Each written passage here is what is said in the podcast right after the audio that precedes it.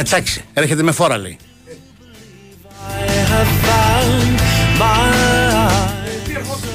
Ναι, ερχόμενα να με καθόλου φόρα. Δεν σ' άλλον, ελπίζω οι άνθρωποι εκεί στο τρακάρισμα στην Εθνική να είναι καλά, γιατί μοιάζει και δύσκολο το τρακάρισμα.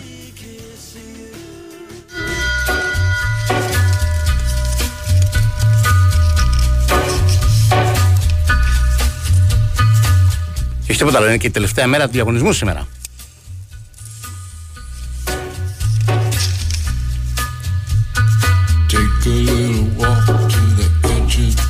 Σήμερα γίνεται η κλήρωση για να κερδίσετε ένα τριήμερο στο ξενοδοχείο Espero Royal Stay στην καρδιά του Ναυπλίου. Συνδυάζεται νεοκλασική αρχιτεκτονική με την πολυτέλεια και τις σύγχρονες παροχές και υπηρεσίες, προσφέροντας υψηλής ποιότητας διαμονή.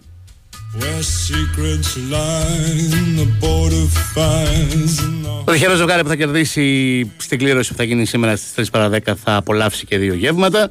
Το ταξίδι είναι μια προσφορά της Bergmann Kord. Γιατί να επιλέξεις την Bergmann Kord? Μα φυσικά γιατί είναι η πρώτη κλινική μαλλιών στην Ελλάδα με πάνω από εβδομήντα χιλιάδες μεταμοσχεύσεις που είχαν μόνιμα και φυσικά αποτελέσματα. Δηλαδή, θα έχεις φυσικά μαλλιά ξανά.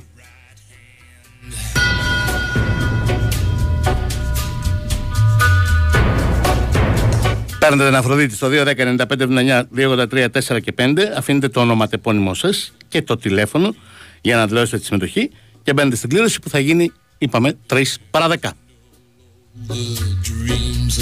Took you a lifetime to destroy. He'll reach deep into the hole, heal your shrinking soul, but there won't be a single thing that you can do. He's a god, he's a man, he's a ghost, he's a guru. Ρε Κυριάκο, τι ξύλο έπεσε ρε. Μαλάμα και συντεύχει. Πω, πω.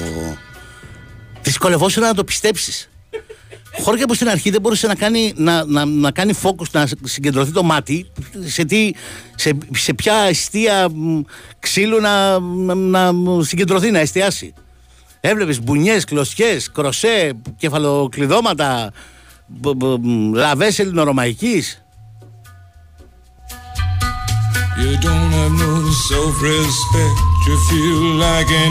Όπως σωστά λέει ο Σωτερής, πρέπει να το δεις έξι εφτά φορές για να εντοπίσεις όλες τις αιστείες, να δεις όλα τα, τα συμβάντα.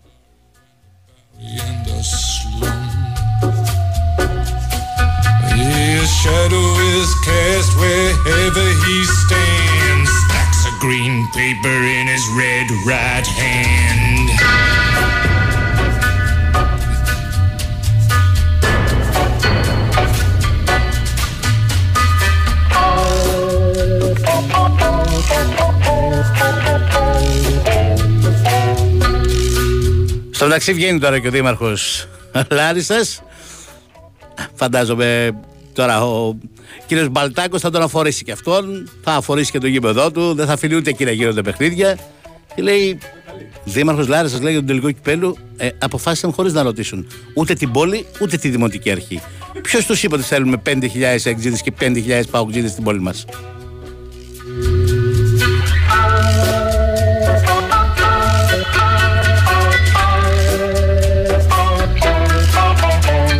Μοιάζει αστείο πραγματικά, αλλά είναι, είναι τρομερό το, το που έχει φτάσει το ελληνικό ποδόσφαιρο. Να ψάχνει εδώ και δύο μήνες να βρει μια πόλη, είτε στην ευρωπαϊκή επικράτεια, είτε στην ελληνική επικράτεια, που να θέλει να διεξαχθεί σε αυτήν ο τελικός και να μην βρίσκει.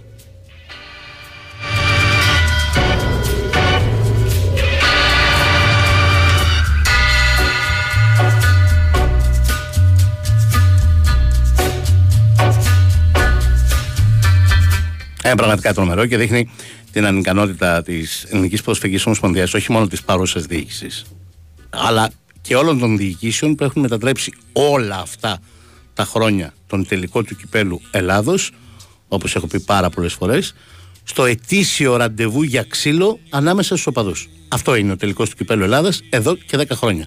Επειδή δεν συναντιούνται πουθενά αλλού, το ετήσιο ραντεβού για ξύλο, όποιοι συναντιούνται, όποιοι φτάνουν εκεί, είναι ο τελικός του κυπέλλου Ελλάδος. Και αυτό το έχει δημιουργήσει εδώ και μια δεκαετία η ΕΠΟ.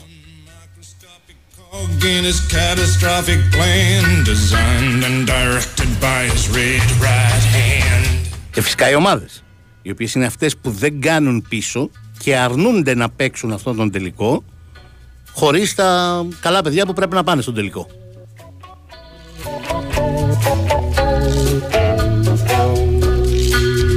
Δεν θα χαλάσουμε στα καλά παιδιά τώρα το ετήσιο ραντεβού για ξύλο. Δεν θα τους χαλάσουμε.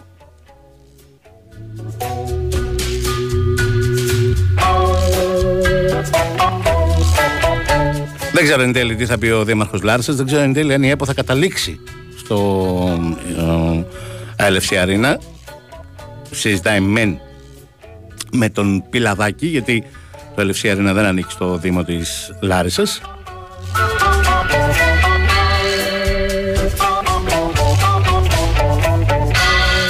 Δεν ξέρω να σου πω την αλήθεια σε τι κατάσταση είναι ο αγωνιστικός χώρος, για να είμαι ειλικρινής. Δεν τον έχω δει και πολύ καλό, αλλά δεν, δεν μπορώ να μιλήσω και με σιγουριά.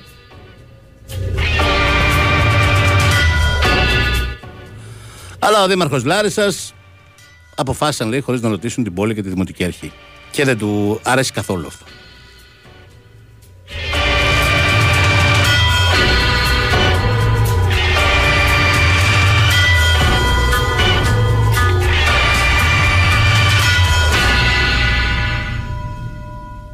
Αλλά θα αφήσουμε τον τελικό για αργότερα.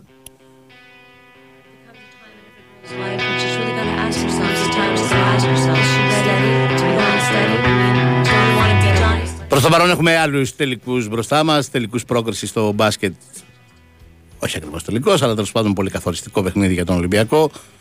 Το καταλαβαίνουμε όλοι ότι αν φτάσει απόψε στο δύο μηδέν με την Φενερμπαχτσέ θα είναι πάρα πάρα πολύ δύσκολο να μην βρεθεί στο Final Four, να κάνει μετά δηλαδή στη σειρά τρεις ήττες.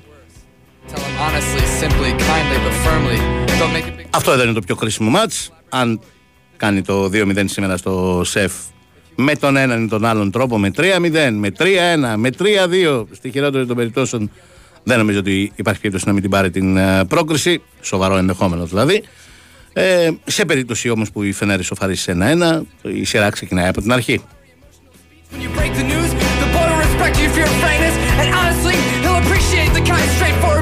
Και την Κυριακή έχουμε έναν ποδοσφαιρικό τελικό.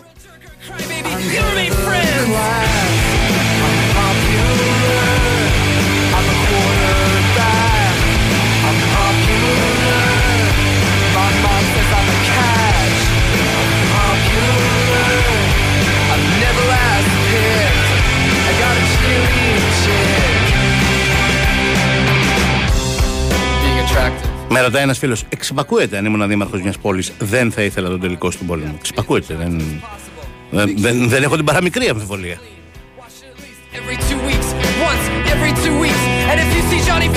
Τι, θα είναι αυτόν δέκα χιλιάδες χουλιγκάνοι να μου τους πάσουν, για ποιο λόγο? Γιατί να τον θέλω αυτόν τον τελικό στην πόλη μου?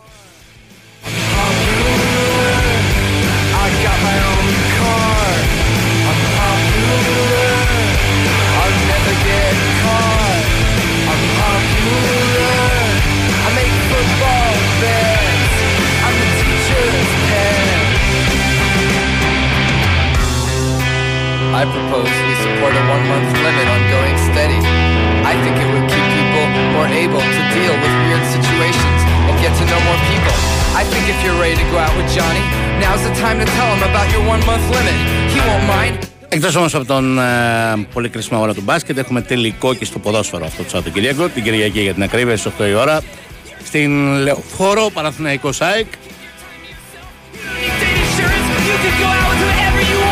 Το ξέρουμε νομίζω όλοι, δεν υπάρχει καμία αμφιβολία ότι ο νικητής, αν υπάρξει τέτοιος αυτού του παιχνιδιού, θα είναι σε μεγάλο βαθμό οι πιθανότητες του να κατακτήσει το πρωτάθλημα, θα είναι απόλυτο ξεκάθαρο φαβορί με το συν τέσσερα που θα έχει επί της ουσίας μετά την νίκη του σε αυτό το ντέρμπι, και θα χρειάζεται δύο νίκες στις τρεις τελευταίες αγωνιστικές, θα έχει το περιθώριο δηλαδή και μιας ήττας προκειμένου να κατακτήσει και μαθηματικά το πρωτάθλημα.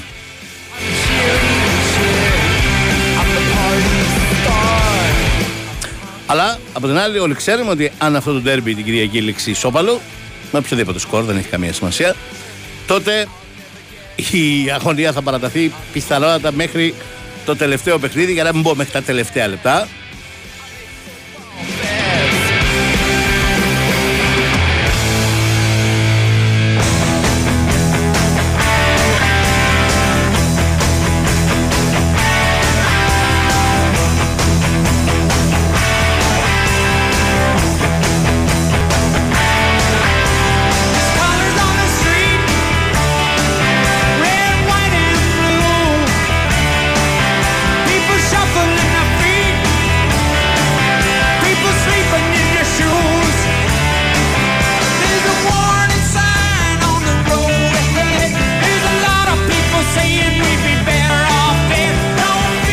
Ένα μάτς που το καταλαβαίνουμε όλοι είναι ιστορικό, είναι από τα σημαντικότερα των τελευταίων ετών, όχι της φετινής ε, χρονιάς. Δεν μας συμβαίνει συχνά να είμαστε στο φινάλε του πρωταθλήματος τόσο κοντά στην λήξη του. Τέσσερις στροφές παίρνει το φινάλε και οι δύο πρώτοι να παίζουν μεταξύ τους και να είναι και ισοβαθμοί.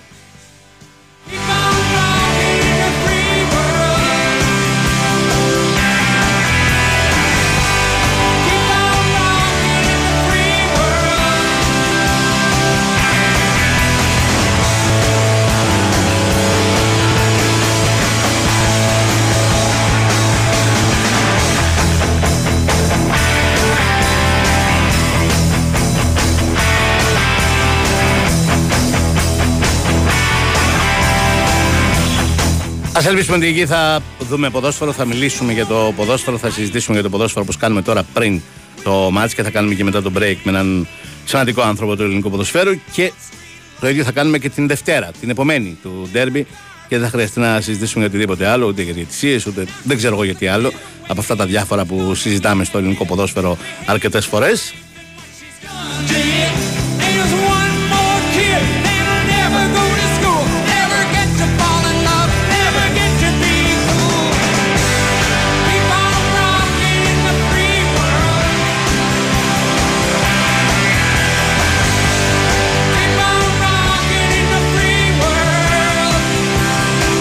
Λοιπόν, να μ, πω ότι μ, την Τρίτη τρεις Πέμπτου ε, υπάρχει ένας ε, φίλος που ο μπαμπάς του θα χρειάζεται να κάνει επέμβαση bypass και χρειάζονται φιάλες αίμα ε, στην Αγγειοχειρουργική Κλινική διακόσια πενήντα ένα στο Γνά ε,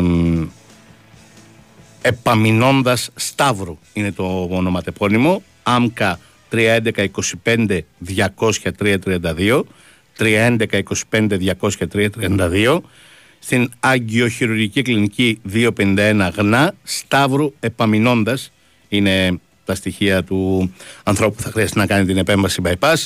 Όσοι είστε δότες ή όσοι είστε, έχετε διάθεση θα χρειαστούν αρκετές φιάλες αίμα.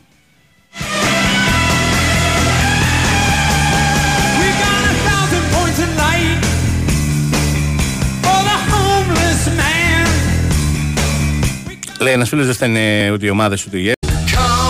Ναι, προφανώς και είναι απλό. Και προφανώς δεν αλλάζω άποψη, την έχω καταθέσει πάρα πολλές φορές. Όλα τα μάτς πρέπει να γίνονται με παρουσία οπαδών και των δύο ομάδων. Όλα. Αλλά με κανόνες και ε, τρόπους. Όλα, όλα. Και το Παναθηναϊκό ΣΑΕΚ το μεθαυριανό θα έπρεπε να γίνει με οπαδούς και των δύο ομάδων. Στην αρχή σιγά σιγά, γιατί το έχουμε χάσει το μέτρο, στην αρχή σιγά σιγά σε αυτό το γήπεδο ξέρω εγώ με χίλιους οπαδούς της ΣΑΕΚ. Οι οποίοι θα ήταν εκεί με ονοματεπώνυμα. Θα ήταν σε ένα συγκεκριμένο κομμάτι της κερκίδας, θα είχαν πάνω τους δέκα κάμερες, θα ξέραμε ο καθένας που κάθεται, σε ποια καρέκλα κάθεται και πέταξες αντικείμενο για τα επόμενα πέντε χρόνια όποτε παίζει η ομάδα σου θα είσαι στο αστυνομικό τμήμα. Δεν θα βρεθείς μία φορά στο αστυνομικό τμήμα τα επόμενα πέντε χρόνια όπου και αν παίζει η ομάδα σου. Όπου. Και στο εξωτερικό και Ευρώπη και Ελλάδα και μέσα και έξω για πέντε χρόνια αντικείμενο αν πέταξες, όχι αν τα άσπασες. Θα είσαι σε αστυνομικό τμήμα. Να δούμε ποιος θα πετάξει αντικείμενο. Και να δούμε όταν θα πετάξει ο πρώτος και θα το εφαρμόσουμε και δεν θα ξαναδεί ποτέ την ομάδα του τα επόμενα πέντε χρόνια. Θα υπάρξει ο επόμενος που θα πετάξει αντικείμενο.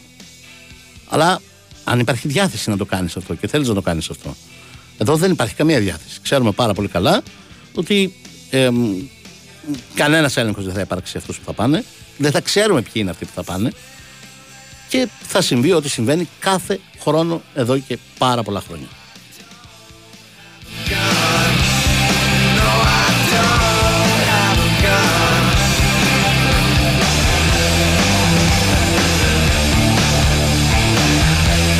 Ποδόσφαιρο όμως συζητάμε και πάντα ποδόσφαιρο προσπαθούμε να συζητάμε και επειδή αυτό εδώ το παιχνίδι του Κυριακής ανάμεσα στον Παναθηναϊκό και την ΑΕΚ έχει πολύ μεγάλο ενδιαφέρον όχι μόνο για το κοινό, όχι μόνο για τους φίλους του Παναθηναϊκού, όχι μόνο για τους φίλους της ΑΕΚ, όχι μόνο για τα μέσα, όχι μόνο για εμάς τους δημοσιογράφους, αλλά για κάθε άνθρωπο που ασχολείται είτε έμεσα είτε άμεσα με το ποδόσφαιρο, γιατί είναι μια πολύ ωραία συγκυρία και γιατί είναι δύο πολύ ενδιαφέρουσες ομάδες και για τον τρόπο που παίζουν και γιατί είναι δύο πολύ σημαντικοί προπονητές και για τον τρόπο με τον οποίο δουλεύουν και παρουσιάζουν τις ομάδες τους. Νομίζω ότι αυτό το μάτσι έχει γενικότερα μεγάλο ενδιαφέρον και έχω στην άλλη άκρη της τηλεφωνικής γραμμής έναν από τους καλύτερους Έλληνες προπονητές, τον Σάβα Μαντελίδη, προκειμένου να το συζητήσουμε και υπό αυτό το πρίσμα και υπό αυτή την ε, σκοπιά. Κότς, καλό μεσημέρι. Καλό μεσημέρι, καλό μεσημέρι, καλό μου. Ε, φαντάζομαι και για σένα και για κάθε προπονητή που δουλεύει στο ελληνικό ποδόσφαιρο αυτό το ντέρμπι της Κυριακής έχει πολύ μεγάλο ενδιαφέρον, όχι μόνο για το ποιος θα πάρει το πρωτάθλημα, όχι μόνο για την ε, ωραία συγκυρία αυτή να πηγαίνουν τέσσερις αγωνιστικές στο τέλος ισόβαθμοι να παίξουν μεταξύ τους τον τίτλο, αλλά και για το ίδιο το ποδόσφαιρο. Ε, είναι ένα από αυτά τα παιχνίδια που νομίζω τα τελευταία χρόνια δεν έχουμε συνηθίσει να βλέπουμε κάτι τέτοιο, δηλαδή είναι ένα μάτς που Ε, μπορεί να, κλείνει, να κρίνει και τον τίτλο, έτσι. Και πολύ κοντά προς το τέλος, κάτι που δεν είχαμε συνηθίσει τα τελευταία χρόνια. Ε, μιλάμε για δύο ομάδες οι οποίες νομίζω ότι κανείς δεν διαφωνεί ότι έχουν την καλύτερη εικόνα ε, στη διάρκεια του πρωταθλήματος και είμαι περίεργος να δω και εγώ πώς θα σκεφτούν τακτικά οι προπονητές, πώς θα αντιμετωπίσουν το παιχνίδι, γιατί ε, ο χαμένος σίγουρα μειώνει πολύ τις πιθανότητες του να, mm-hmm. να πάρει το πρωτάθλημα. Ασφαλώς δεν, δεν τελειώνουν όλα την Κυριακή, αλλά είναι κάτι σαν τελικός. Ναι, ναι. Αν υπάρξει νικητής, ναι. Ε, ναι. Προφανέστατα, αν δεν υπάρξει νικητής, ε, είμαστε στο, στο ίδιο σημείο. Ακριβώς, ναι. ακριβώς, ακριβώς. Ναι. Ε, πραγματικά είμαι και εγώ περίεργος, γιατί είναι δύο ομάδες που δείχνουν ότι είναι ομάδες των προπονητών, δείχνουν ότι είναι ομάδες που έχουν ε, βάλει μέσα τους το, το τι σκέφτεται ο προπονητής, Ε, το πώς θα είναι μες στο γήπεδο. Ε, πραγματικά και εγώ το περιμένω με μεγάλο ενδιαφέρον το συγκεκριμένο μάτς. Mm-hmm. Να δω πώς θα είναι τακτικά. Mm-hmm. Coach, συμφωνείς με αυτούς που υποστηρίζουν ότι είναι δύο διαφορετικοί ποδοσφαιρικοί κόσμοι η φετινή ΑΕΚ και ο φετινός Παναθηναϊκός όσον αφορά τον τρόπο παιχνιδιού τους, την προσέγγιση κτλ, κτλ. Ή είναι λίγο υπερβολικό όλο αυτό, δεν είναι τόσο διαφορετικές οι δύο αυτές ομάδες? Είναι διαφορετικές. Mm. Είναι σε πολύ μεγάλο βαθμό, θα έλεγα, διαφορετικές. Πρώτα απ' όλα να πω για, ας πούμε, αυτό που βλέπω στην ΑΕΚ. Ε, δεν νομίζω ότι τα τελευταία χρόνια έχουμε δει κάποια ομάδα που να, να είναι τόσο πολύ πιεστική, τόσο, να, να στηρίζεται τόσο πολύ στο physical παιχνίδι, στο, στο να κλέψει την μπάλα και να παίξει πάρα πολύ γρήγορα.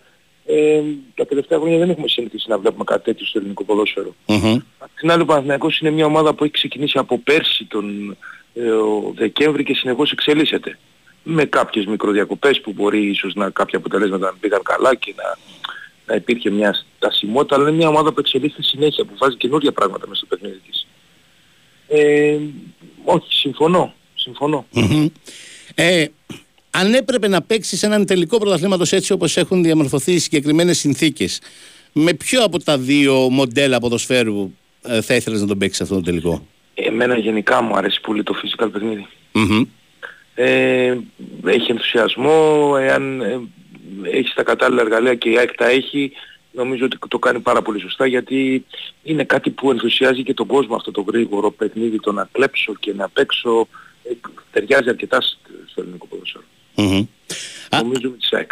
Mm-hmm. Αν ήσουν προπονητής του Παναθηναϊκού και σου έλεγα ότι έχεις τη δυνατότητα να αφαιρέσεις έναν παίχτη από την ΑΕΚ εν όψη αυτού του παιχνιδιού, ποιον θα αφαιρούσες για να μην τον βρεις μπροστά σου? Μάλλον τον Πινέδα. Mm-hmm. Mm-hmm. Μάλλον είναι, είναι πολύ επιδραστικός. Yeah. Νομίζω στον παιχνίδι της ΑΕΚ. Όχι ότι είναι ο μόνος, αλλά... Ε, ναι, προφανώς. Αλλά πρέπει να βγάλεις έναν. Δεν, δεν έχεις την... Ναι, ακριβώς. ναι. Ακριβώς. Και αν ήσουν προπονητής της ΑΕΚ και σου έλεγα ότι έχεις τη δυνατότητα να βγάλεις έναν παίχτη του Παναθηναϊκού από αυτό το μάτς, να μην τον βρεις στο μάτς μπροστά σου. Mm. Έναν από τους Κουρμπέλη Πέρεθα. Mm-hmm. Ναι.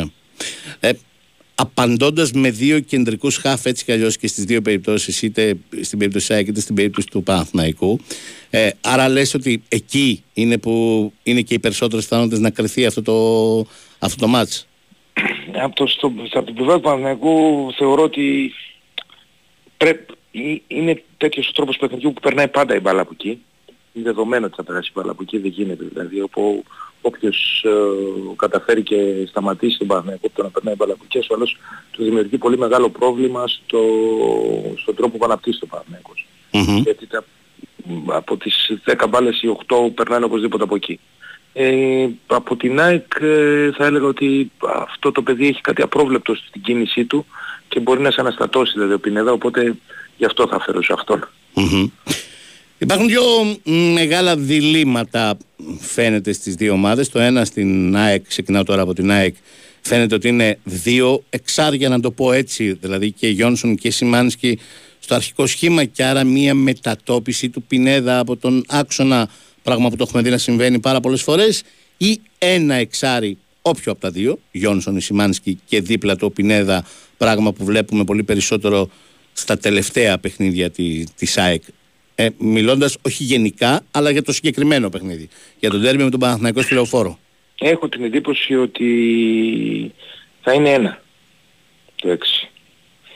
Ή, με τους δύο γίνεται περισσότερο ασφαλής, αλλά έχω την εντύπωση ότι και δύο να είναι, ο ένας θα είναι πιο ψηλά, γιατί εκεί υπάρχει πάντα παίκτης του Παναθηναϊκού πίσω από το χώρο, ε, αλλά είναι ένας.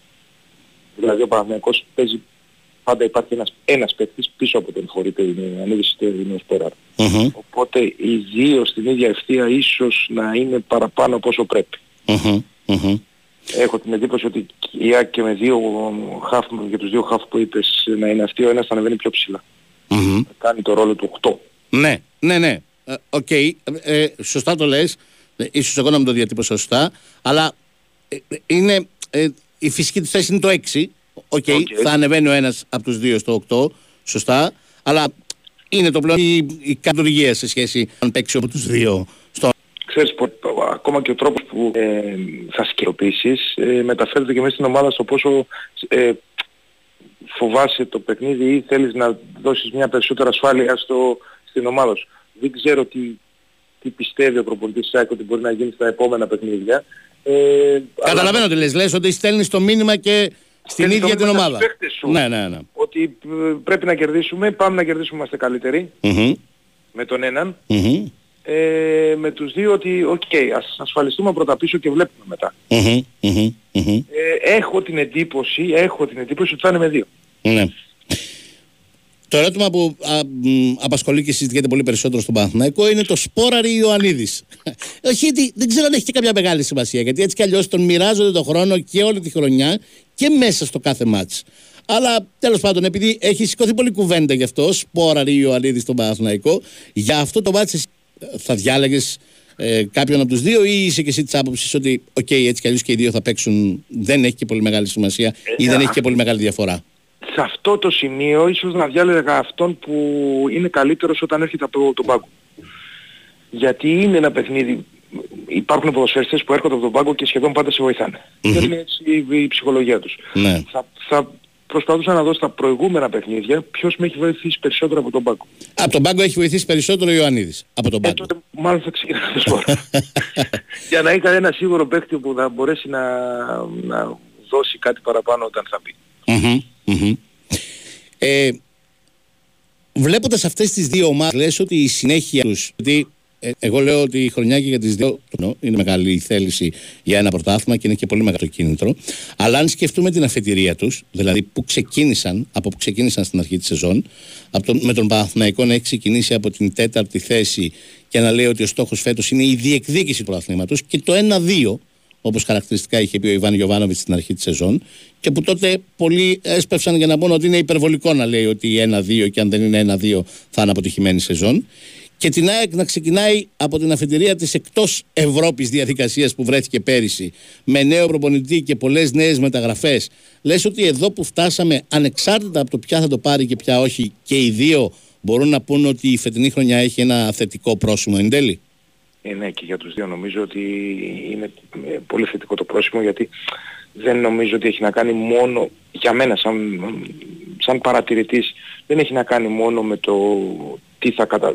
ποιος θα βγει πρώτος, ποιος θα βγει δεύτερος, έχει να κάνει πάρα πολύ με αυτό που βλέπω τη χρονιά. Mm-hmm. Βλέπω δύο ομάδες που πραγματικά παίζουν ωραίο ποδόσφαιρο, που πραγματικά έχουν μια ωραία πορεία, μια πορεία χωρίς πολλά σκαμπανεβάσματα, που έχουν ευχαριστήσει τον κόσμο τους. Ε, Αυτό νομίζω ότι είναι στα πολύ θετικά. Που έχουν εξελιχθεί, που, ναι, που συνεχώς βελτιώνονται από τότε που ξεκίνησε αυτό το project στην κάθε μία. Ο Παναθηναϊκός, ο περσινός, στην αρχή μέχρι το Δεκέμβρη με τον τωρινό Παναθηναϊκό, νομίζω ότι υπάρχει μεγάλη διαφορά. Mm-hmm. Και νομίζω και η ΑΕΚ δεν έχει καμία σχέση. από πέρυσι μέχρι φέτος. Mm-hmm. Έτσι, νομίζω ότι είναι δύο διαφορετικές ομάδες. Ε, εγώ θα έλεγα ότι ασφαλώς και είναι πολύ επιτυχημένες. Τα δύσκολα για αυτές τις ομάδες θα είναι του χρόνου. Όχι φέτος. Ναι. Πήγε, ε, πολύ ψηλά. Ε, ε, ε, ειδικά για αυτήν που δεν θα το πάρει, όπου πια ακριβώς, για τον χρόνο ακριβώς. θα υπάρχει απέτηση να το πάρει. Ακριβώς. ακριβώς. Ναι, ναι, ναι. Και βέβαια θα υπάρχει και η απέτηση, γιατί είναι τέτοιου είδους ομάδες. Και στον Παναθηναϊκό έχει λείψει πάρα πολλά χρόνια και στην ΑΕΚ έχει λείψει μιας καλής ευρωπαϊκής παρουσίας, όπου το, το διπλό ταμπλό ποτέ δεν είναι εύκολο, και πρωταθλητισμός και διάκριση στην Ευρώπη. Έτσι είναι, έτσι είναι, όπως το λες ακριβώς είναι. Mm-hmm. Ωραία. Κότσου, ευχαριστώ πάρα πολύ. Και εγώ ευχαριστώ. Να είσαι καλά. Να απολαύσουμε ένα ωραίο μάτι στην Κυριακή. Σωστά, σωστά. Νομίζω, νομίζω ότι θα γίνει, νομίζω ότι θα γίνει. Δεν... Ναι, και να έχουμε τη δυνατότητα Δευτέρα να μιλάμε μόνο για αυτό, ούτε για διαιτησίες, ούτε για οτιδήποτε άλλο, αλλά για το ε, ποδόσφαιρο. Θα είναι σημαντικό και νομίζω ότι θα πάει και καλά. Mm-hmm. Κότσου, ευχαριστώ πάρα πολύ. Και εγώ, καλό μεσημέρι. Καλό μεσημέρι. Αυτό ήταν ο Σάβας Παντελίδης. Προσπαθήσαμε να προσεγγίσουμε ε, όσο περισσότερο γίνεται αγωνιστικά το ντέρμπι των προφίλ των δύο ομάδων, το που θα κριθεί. Πάμε να κάνουμε ένα τελευταίο διαφημιστικό διάλειμμα. Έχετε δύο τρία λεπτάκια ακόμα για να παίρνετε στο δύο δέκα ενενήντα πέντε εβδομήντα εννιά δύο ογδόντα τρία τέσσερα και πέντε για τον διαγωνισμό για το τριήμερο στο Espero Royal Stay, προσφορά της Bergmann Kord. Σε λίγο θα μου τα φέρει η Αφροδίτη για να κάνουμε την κλήρωση.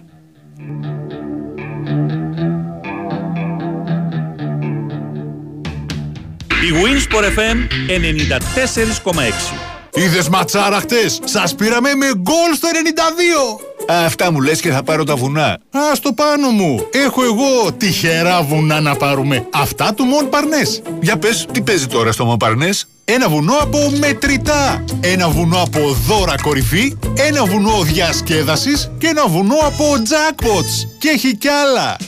Με τόσα πολλά δώρα στο Regency Casino Mont Parnes και εσύ θα πάρεις τα βουνά. Κληρώσεις μετρητών έως πεντακόσιες πενήντα χιλιάδες ευρώ συνολικά το μήνα. Κληρώσεις αυτοκινήτων και σούπερ διασκέδαση σε περιμένουν να τα ανακαλύψεις. Regency Casino Mont Parnes. Το βουνό που τα έχει όλα. Λαχνής συμμετοχής με την είσοδο στο καζίνο. Αρμόδιος ρυθμιστής ΕΕΠ. Η είσοδος επιτρέπεται μόνο σε άτομα άνω των είκοσι ενός ετών. Η συχνή συμμετοχή στα παίχνια εκθέτει τους συμμετέχοντες στο κίνδυνο του εθισμού και στην απώλεια περιουσίας. Γραμμή επικοινωνίας και ΘΕΑ δύο ένα μηδέν εννιά δύο ένα πέντε επτά επτά έξι. Παίξτε υπεύθυνα. Στα Public Sis εξωπραγματική ταχύτητα επισκευής από είκοσι λεπτά. Όπα! Κάτσε να το πάω λίγο πιο αργά, γιατί αυτό πρέπει να το ακούσεις. Στα Public Sis εξωπραγματική ταχύτητα επισκευής από. Oh, sorry, παρασύρθηκα πάλι. Στα Public ζεις εξωπραγματική ταχύτητα επισκευής από είκοσι λεπτά. Η αλήθεια είναι ότι στα Public είμαστε τόσο γρήγοροι στο σέρβις. Γιατί τώρα η iRepair ήρθε μέσα στα καταστήματα Public για εξωπραγματική ταχύτητα επισκευής της αγαπημένης σου συσκευής από είκοσι λεπτά. Η Winsport εφ εμ ενενήντα τέσσερα κόμμα έξι.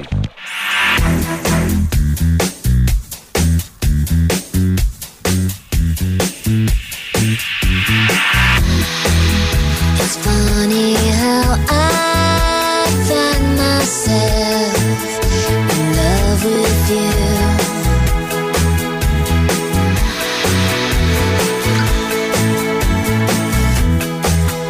If I could find my reasoning, I'd pay to lose.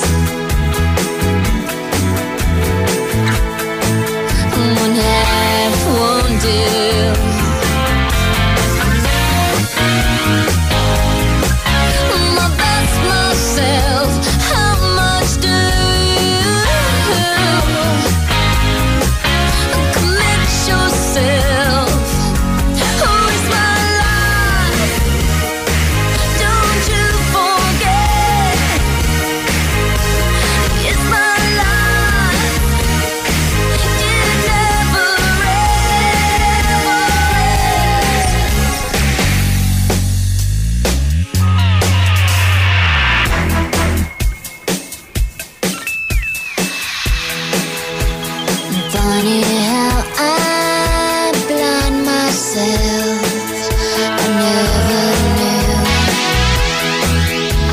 Δεν είναι όμως μόνο αυτό το μεγάλο μάτς. Αυτό είναι το μεγάλο μάτς για τον Παναθηναϊκό και την ΑΕΚ, για τον τίτλο, για την κορυφή. Σκεφτείτε πόσο μεγάλο είναι και το Ιωνικός Πας Γιάννενα αύριο στις επτά και τέταρτο.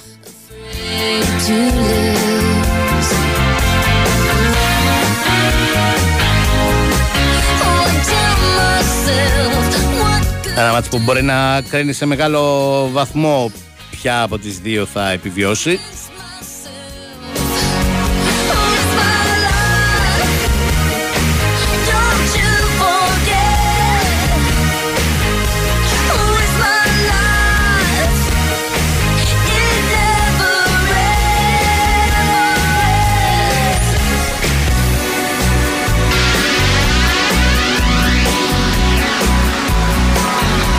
Θυμίζω στα play-out σου μένουν τρεις αγωνιστικές, όχι τέσσερις, τρεις.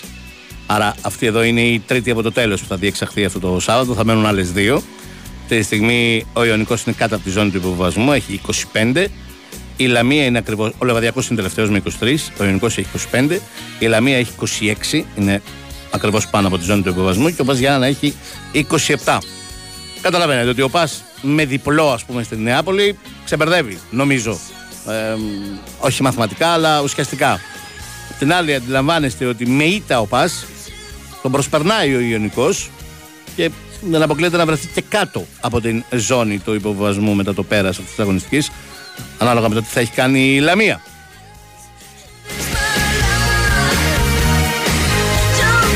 Οπότε και για τους δύο μοιάζει ένας πολύ μεγάλος τελικός.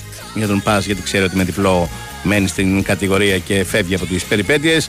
Για τον Ιωνικό, γιατί με ήττα καταλαβαίνει ότι πια η δουλειά θα γίνει πάρα πολύ δύσκολη, αλλά με νίκη η δουλειά θα γίνει πολύ ευκολότερη, γιατί έτσι κι αλλιώς ο Ιωνικός, αν κερδίσει τον Πας, θα είναι πάνω από τη ζώνη του επιβιβασμού. Δεν αποκλείεται μάλιστα να έχει από κάτω του τρεις ομάδες, όχι απλώς τις δύο που θα πέφτουν.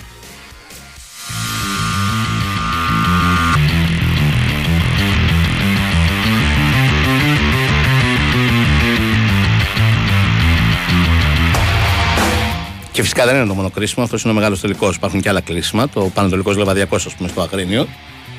Α, μου τους έφερε τους υποψήφιους. Όπα ρε.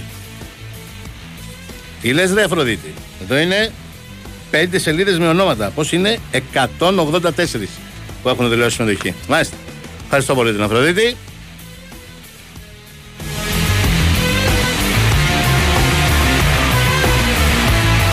Ξαναλέω λοιπόν. Τελειώνει ο διαγωνισμός. Όσοι πήρατε, πήρατε. Φτάσαμε τους εκατόν ογδόντα τέσσερα. Σε ένα λεπτάκι θα αφήσω τον uh, Κυριάκο να βγάλει τον τυχερό. Και το Πανατολικός Λεβαδιακός είναι λοιπόν πάρα πολύ κρίσιμο, γιατί για τον Λεβαδιακό πιθανόν να τον μοιάζει με τελευταίο χαρτί αυτό. Αν ιτηθεί και στο Αγρίνιο και μείνει στους είκοσι τρεις, δύο αγωνιστικές πριν το φινάλε, μπορεί να βρεθεί και στους τέσσερις uh, βαθμούς από την παραμονή. Τέσσερις βαθμούς που θα είναι πολύ δύσκολο να τους καλύψεις στις δύο τελευταίες αγωνιστικές. Οπότε αυτό εδώ είναι ένα τελευταίο μεγάλο χαρτί για τον Λεβαδιακό.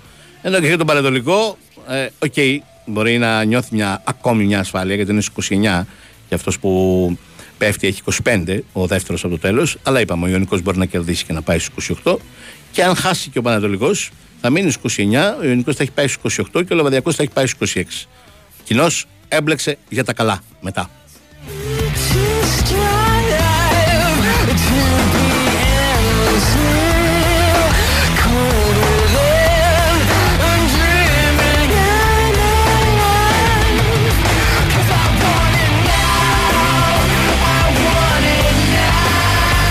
Αντίστοιχο, όχι ακριβώς ίδιο, γιατί αυτό δεν είναι τελευταίο χαρτί για την Λαμία όπως είναι για το Λεβαδιακό, αλλά αντίστοιχο παιχνίδι είναι και το Αστέρας Τρίπολης Λαμία. Δηλαδή η Λαμία, αν κερδίσει, νομίζω οι πιθανότητες να πέσει μετά θα είναι επιρροελάχιστες. Αλλά σε αυτή την περίπτωση θα μπλέξει και ο Αστέρας Τρίπολης. Α, αν ο Αστέρας Τρίπολης κερδίσει, δεν φεύγει οριστικά και αμετάκλητα από οποιοδήποτε σενάριο υποβιβασμού.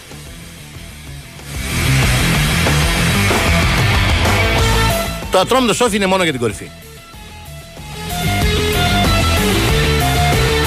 Την κορυφή των play-outs εννοώ. Α, αυτή την τιμητική διάκριση, τίποτα περισσότερο. Λοιπόν, φιλαράκι, από το ένα όπως άκουσες μέχρι το εκατόν ογδόντα τέσσερα.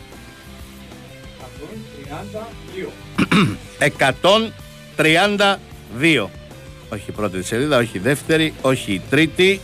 Κι όμως η τρίτη, ο τελευταίος της τρίτης σελίδας είναι ο εκατόν τριάντα δύο. Κάτσε να βγάλω και το γυαλί, γιατί δεν βλέπω και καλά. Λοιπόν, είναι ο Ζωνουδάκης Αλκιβιάδης.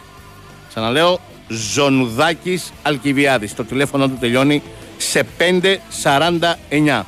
Αυτός είναι ο μεγάλος τυχερός που κερδίζει το τριήμερο στο υπέροχο Espero Royal στο κέντρο, στο Ναύπλιο, για να απολαύσει ένα υπέροχο τριήμερο προσφορά της Bergmann Kord με την φίλη του, τον φίλο του, με όποιον θέλει τέλος πάντων, ένα τριήμερο για δύο άτομα. Νικητής ο κύριος Ζωνουδάκης Αλκιβιάδης. Σε πέντε σαράντα εννιά τελειώνει το κινητό του, θα τον πάρει σε λίγο η Αφρόδιτη τηλέφωνο για τις λεπτομέρειες.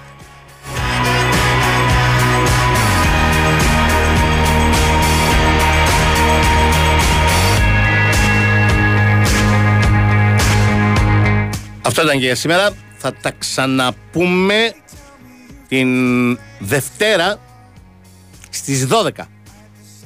Την Δευτέρα στις δώδεκα.